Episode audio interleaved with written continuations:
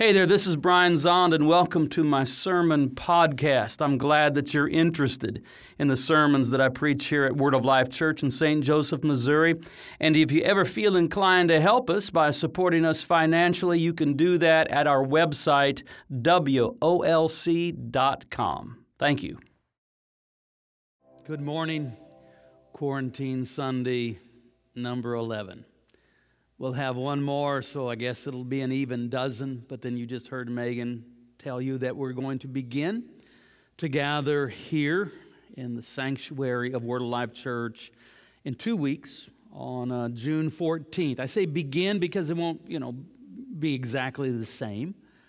Yeah, social distancing, every other pew, you know, blocked off, no children's ministry, things like that.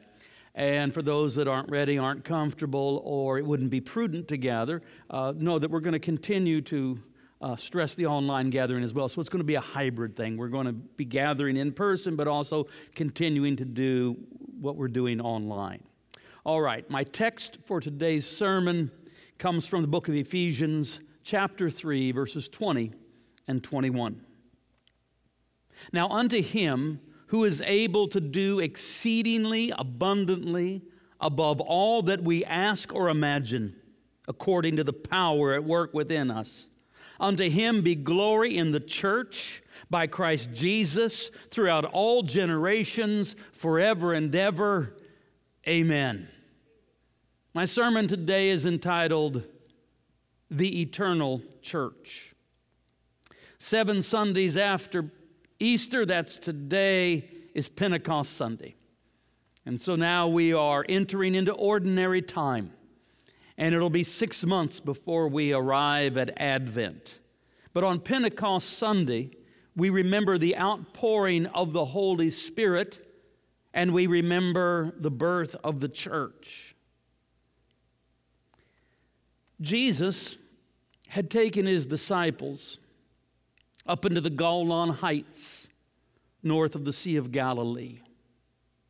He was in the region of Caesarea Philippi. This is a town that had been known in the Old Testament as Baal Gad. It was a place of pagan worship. The Baals were worshiped in the Old Testament. In the first century, its name was changed to Caesarea Philippi, named after Augustus Caesar and Philip the Tetrarch. It had a shrine to the Greek god Pan there that was well known, but most significant was this cave, and I've seen this cave. A cave that was known as the gates of Hades, or the gates of hell, or the gates of death. And it was believed that this was a point from which the powers of darkness came forth into the earth the gates of Hades. And so this is a very significant place, and now it's a Roman city. And so Caesarea Philippi, formerly Baal Gad, a shrine of Pan, the gates of, of Hades, it represents idolatry, death, empire. It's no accident that Jesus goes into that region and then asks, Who do people say that I am? And they say, Well, some say Jeremiah, some Elijah, some John the Baptist, some one of the prophets. But who do you say that I am? And Simon spoke up and said, You are the Christ, the Son of the living God. Jesus said, Blessed are you, Simon, son of Jonah. Flesh and blood has not revealed this to you, but my Father in heaven. It was a revelation, it wasn't something he figured out the Father had revealed to Simon that Jesus is the Christ, the Son of the living God. And Jesus says, Simon, this revelation is so significant, so transforming, so powerful that it's going to change your identity. Now that it's been revealed to you who I really am, you're going to have a new identity. I'm going to give you a new name. I say that you are Petros. You are Peter. You are Rock. You are Rocky. I'm going to call you Rocky. And then Jesus says, Upon this rock, this Petra, this bedrock, upon this rock I will build my church. There it is, the first time in the Bible that the church is introduced. Upon this rock, this, this rock of revelation that Jesus is the Christ, the Son of the living God, upon this rock I will build my church, and the gates of Hades, He's taken them where the gates of Hades are known, a place that symbolizes the powers of darkness coming into the earth. And the gates of Hades shall not prevail against it. So the church was born on the day of Pentecost, seven weeks after the death and resurrection of Jesus Christ, but it was conceived by the gates of hell in Caesarea Philippi when Jesus said, Upon the rock of revelation and confession of who I am, I will build my church, and the gates of Hades shall not prevail against it. So, my sermon this morning is entitled The Eternal Church. Why do I say that the church is eternal? Because it's Jesus' church and not ours. He calls it my church. He's going to build my church, he says. So it's his church. And you know what? What belongs to Jesus, you can't snatch out of his hand. That's what Jesus says.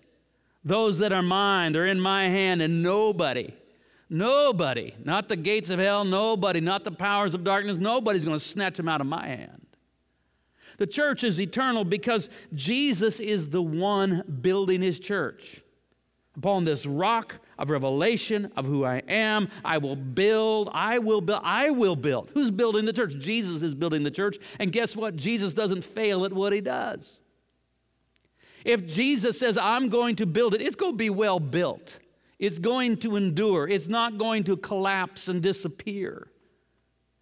The church is eternal because the church will outlive death.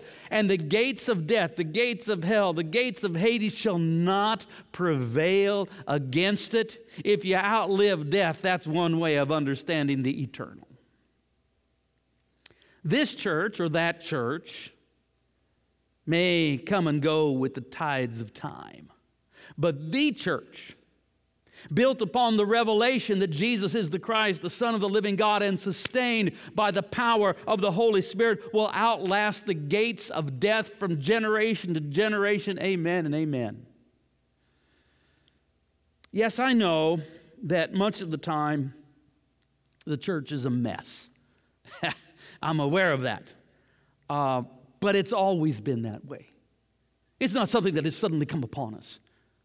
There's never been a golden age. It isn't, it isn't that, that the church was once pristine and perfect and, and then something foul has come upon us. No. The church has always been a mess primarily because the building material that the builder has to work with are living stones who are sinners. If, you know what? When it comes to the church, you'll find what you're looking for. If you're looking for hypocrisy, you'll find it. But if you're looking for people actually trying to find Jesus, you'll find that too.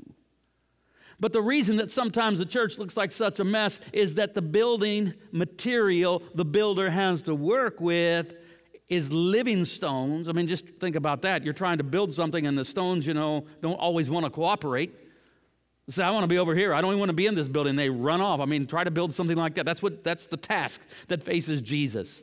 He's building with living stones who are sinners. That's me, that's you, that's everyone. Because the church is not a museum for saints, it's a hospital for sinners. So, yeah, I know the church often looks like a mess, but there's never been a time when it was otherwise. There's never been a golden age of the church, not the church in Jerusalem born on the day of Pentecost, the very first church. By the time you get to chapter 6, there's problems in the church. And there's division between the, the Greek speaking believers and the Hebrew speaking believers. And they have to work on that problem. There's other problems that pop up throughout the book of Acts. There was never a golden age, not in the New Testament church. I mean, in fact, Paul's letters are mostly occasioned by the problems he was forced to address in these churches that were scattered throughout the Roman Empire. Not the early church with its all, with its battles and its heresies and its struggle. There's never been a golden age of the church. And I don't know, I kind of find some strange comfort in that. The church endures, though. Even though it's not perfect, it endures not because of us, but because it's built by Jesus and sustained by the Holy Spirit. Amen. So Jesus introduces the church at Caesarea Philippi. But seven weeks after his resurrection, the church is born, and they were all together in one place when the day of Pentecost had fully come. And suddenly there came from the heavens the sound of a violent wind, and it filled that upper room where they had gathered. And there appeared over the heads of each one of them flickering flames of fire. And they were all filled with the Holy Spirit and began to speak in other languages as the Spirit gave them utterance. Now, when this sound occurred, people from Jerusalem began to gather. And they were amazed. We're told because it was at the festival of Pentecost, there were people from every nation under heaven. And it lists more than a dozen ethnicities that were present. But when they gathered because of the sound they heard, they were all amazed because they said, wait a minute, these are all Galileans, and yet we each one hear them speaking fluently in our mother tongues. And they are speaking of the mighty deeds of God. From the very beginning, from the first moment of the church, from the very minute that the church was born, it was global. It was destined to be that which transcends ethnicity. It was for every race and tribe and tongue and kindred from the very beginning. So I believe in the Holy Catholic Church. You understand, right? Catholic. You understand what that word means. I'm not talking about the Roman Catholic Church, but I'm fine with that one too. But I'm talking about the Holy Catholic Church, meaning universal. Catholic meaning all embracing. Catholic meaning global. So that's why I don't like a flag in a church. Either you put up all the flags in the church or you don't put up any. I, I think I would vote for not any. Why? Because we belong to the eternal empire over which waves the banner of Christ. Amen and amen. Now, in the book of Ephesians, Paul tells us that the church is a witness to the principalities and powers, to the rulers and authorities of this age. That's what he tells us in chapter 3, verse 10 of Ephesians. The Apostle Paul, the book of Ephesians is his whole, is his epistle where he emphasizes the importance, the significance of the church. And he says that one of the vocations, one of the missions, one of the purposes of the church is to be a witness to the other power structures in the world the principalities and powers, the very rich, the very powerful, and all of their institutions that they represent, the ruling authorities. The church is to be a witness to these principalities and powers, these authorities and rulers, about the power of Christ.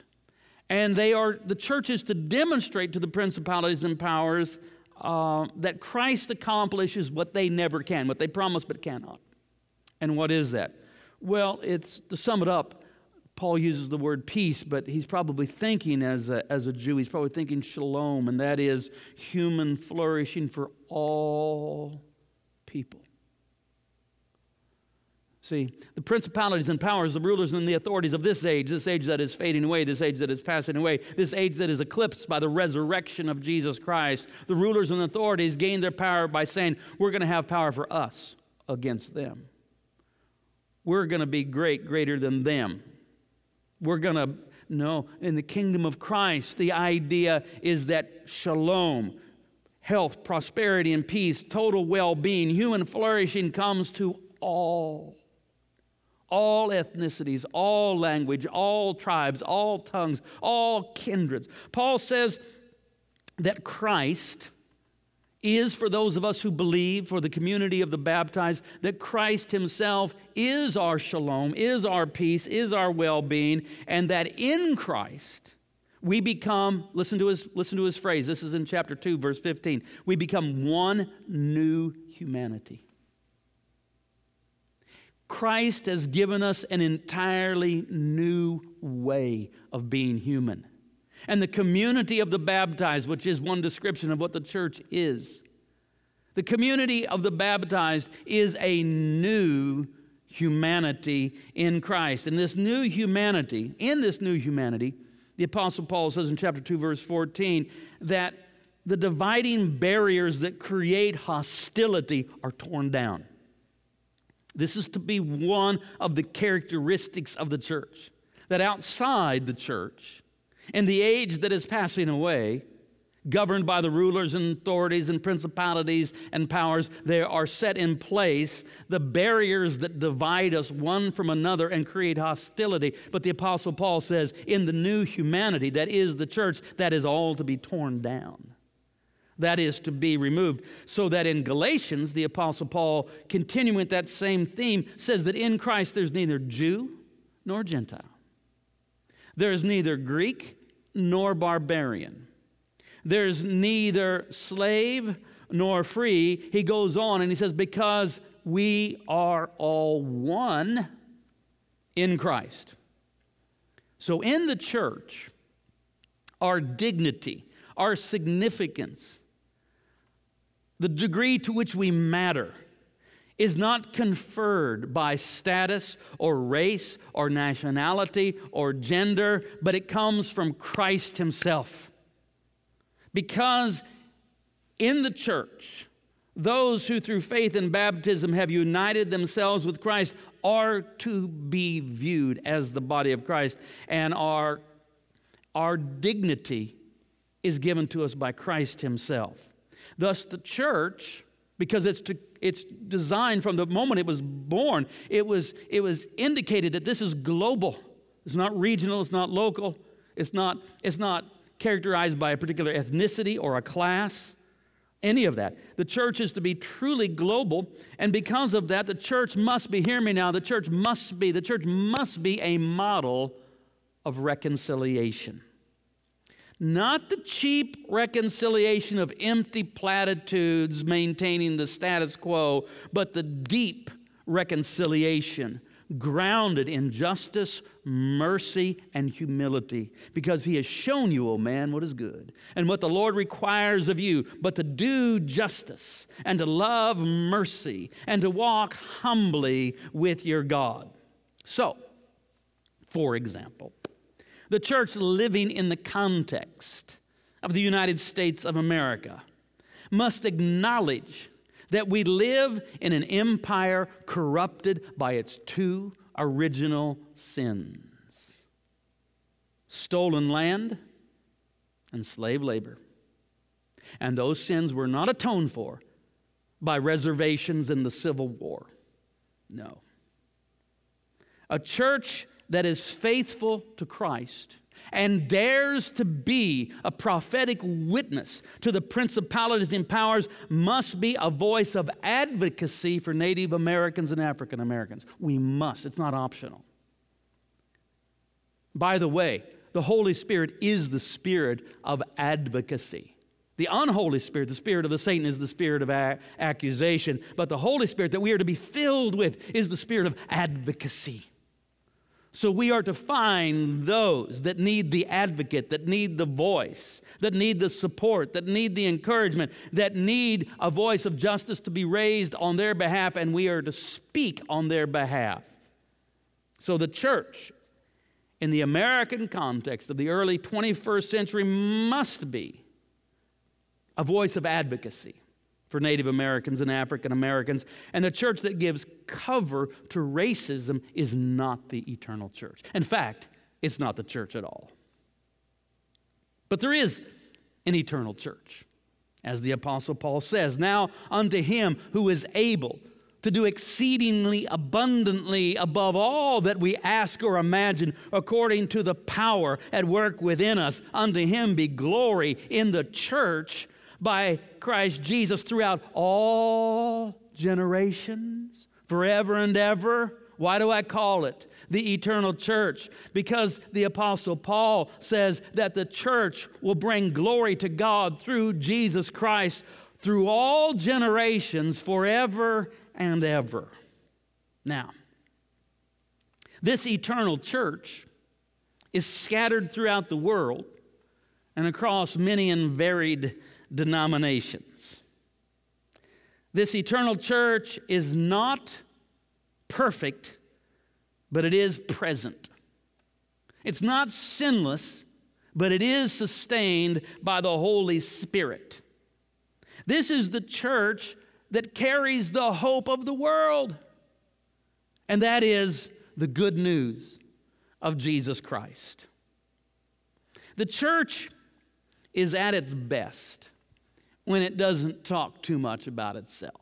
All right, today's Pentecost Sunday, so that's a church to talk about the Holy Spirit and to talk about the church that was born on the day of Pentecost. So today I'm talking about the church. But I'm just going to tell you the church in general is not at its best when it talks too much about itself.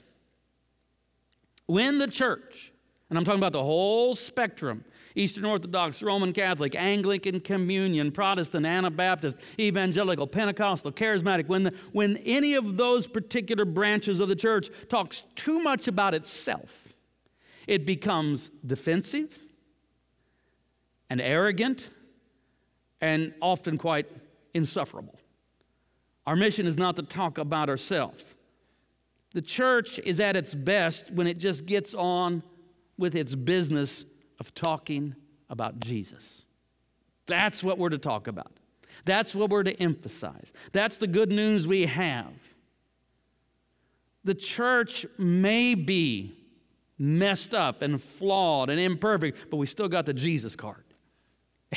and my advice to churches and pastors and Christians and leaders is play the Jesus card every chance you get. Talk about Jesus because that's the best thing we have, and that is our mission to simply tell the story of Jesus. And as simple as it sounds, all the best churches, whether they meet in cathedrals or storefronts, whether they gather in basilicas or in somebody's basement, all of the best churches are Jesus focused churches. I really mean that. I really believe that. I don't care what denomination a church is, really that doesn't mean anything, anything to me anymore. I don't advocate for any one against the other. I love the entire expression of the body of Christ. But if you're talking on a local level, all of the best churches, whether it's Orthodox or Catholic or Pentecostal or whatever, all of the best churches are the churches that are Jesus focused very deliberately, very intentionally. That's their emphasis. That's what they talk about. That's what they stress. All of the best churches are Jesus focused churches.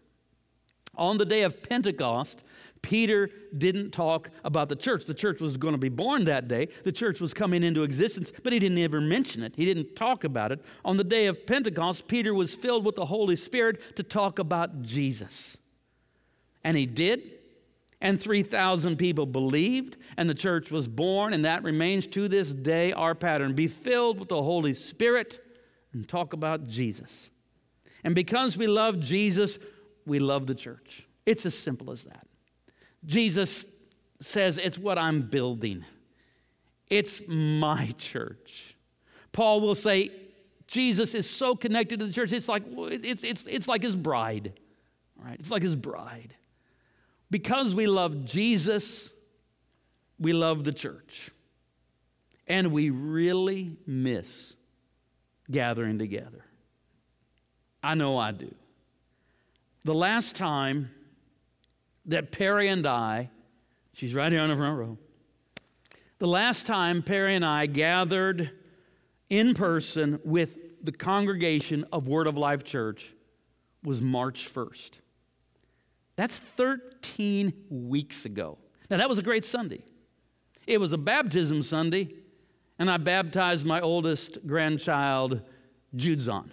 There's a picture of him in my study right after he'd been baptized. And I believe in that because why? Because the church is under the glory of God from generation to generation. From fathers to sons to grandsons, from mothers to daughters to granddaughters. The task of the church is to talk about Jesus and to pass on the faith from generation to generation, forever and ever. And so the last time that I gathered in this building, other than with our tiny, tiny skeleton crew to produce an online service. I mean, it, where it's really a gathering. The last time was March 1st, 13 weeks ago, but it was a good Sunday. I baptized Jude. The last time Peri and I gathered in person in any church, anywhere, was March 8th, the following week. And that was 12 weeks ago. So for 12 weeks. I haven't gathered in worship with other believers in 12 weeks. Now, in my 61 years, this is the truth. You may not believe this. This is true, though. In my 61 years, I've never gone two weeks without being in some gathering of the saints. I mean, they took me to church, you know, the week I was born, and every week thereafter. And then I had my own encounter with Jesus as a teenager. And I, have never gone more than two. I mean, I've missed one here and there, a few, a handful over six decades. But now I've gone 12 weeks without gathering. I remember the last time that we, we gathered, it was in Tiberias, Israel. Peri and I had gone a week ahead of our pilgrims, and we were renting a little cottage in, in Migdal. That's the, that's the village of Mary Magdala. And we were right there on the Sea of Galilee, in the north part of the Sea of Galilee. And we were just spending a week there, reading, praying, hiking, resting. Just, you know, just a wonderful time, actually. Preparing for our pilgrims to join us and all of that. And the Sunday was coming, and I said, Oh, we got to find a church, you know, because that's how we are. That's how we are, you know. We got to find some saints to gather with, and we, we, we would prefer, and now we'll, we'll go to churches that don't speak English if that's if that's you know the option we have but we said maybe we can find an english speaking congregation because you know we kind of roll with that a little better and so we made inquiries and i think it was our friend mercy aiken who lives in bethlehem who said yeah she directed us to a church of scotland named st andrew's church in tiberias that's the big city on the sea of galilee south of about 10 minutes from where we were staying and uh, pastored by Reverend Kate McDonald. You know, if, you're, if you belong to the Church of Scotland, you want your pastor to be named MacDonald. and so this is a Church of, Church of Scotland, English speaking congregation, and right there, right there on the Sea of Galilee. So we said, okay, we'll go worship there at 11 o'clock on Sunday morning. So we got in our car and we drove into Tiberias. We had the address and we were looking and we were looking and we just could not find this place. And we kept walking back and forth, and we thought we knew we were close. You know, we're using the GPS, but we still we can't actually find the building where they're gathering. And we kept walking back and forth and back and forth, searching, being kind of frustrated. And there was some there was some older Palestinian men just sitting out in front of a little shop drinking coffee. And they finally they noticed us, you know, and they, they said to us, you know, Can, are you looking for something? Yes, there's supposed to be a church around here. And they said, oh yeah, and they they showed us where to go. And so we were following their directions, and we came across another group of, of uh, English speaking people. I don't remember where they, what country were they from. Do you remember, Peri? Hmm? hmm? Germany, maybe? Yeah, there were, there were some people that spoke English that were looking the same place we were looking for, and we found it. Kind of just a little tucked away, obscure little building that if you didn't know what you're looking for, you would hardly find it. Uh, but we went in, and it's just a tiny little building, you know. Uh, and and there, there was, there's, there, yeah, there's the outside of it. That's uh, when we finally found it. Oh, there it is. Okay. And so we went in, and see, it's just a little tiny place. There probably wasn't more than a dozen of us. And it was the kind of thing where, you know, uh, the, the service was actually sort of organized as we arrived.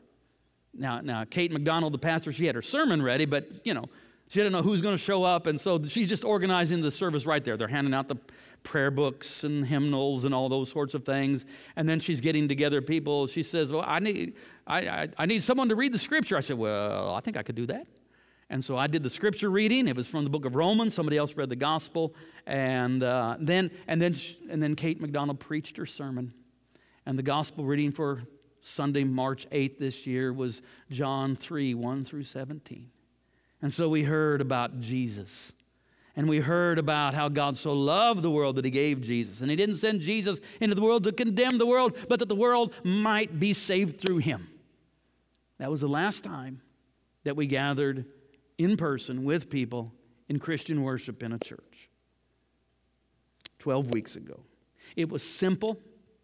In many ways, it was unimpressive, but it was also beautiful. I miss it, but we'll be back because unto God be glory by Christ Jesus in the church throughout all generations, forever and ever. Amen.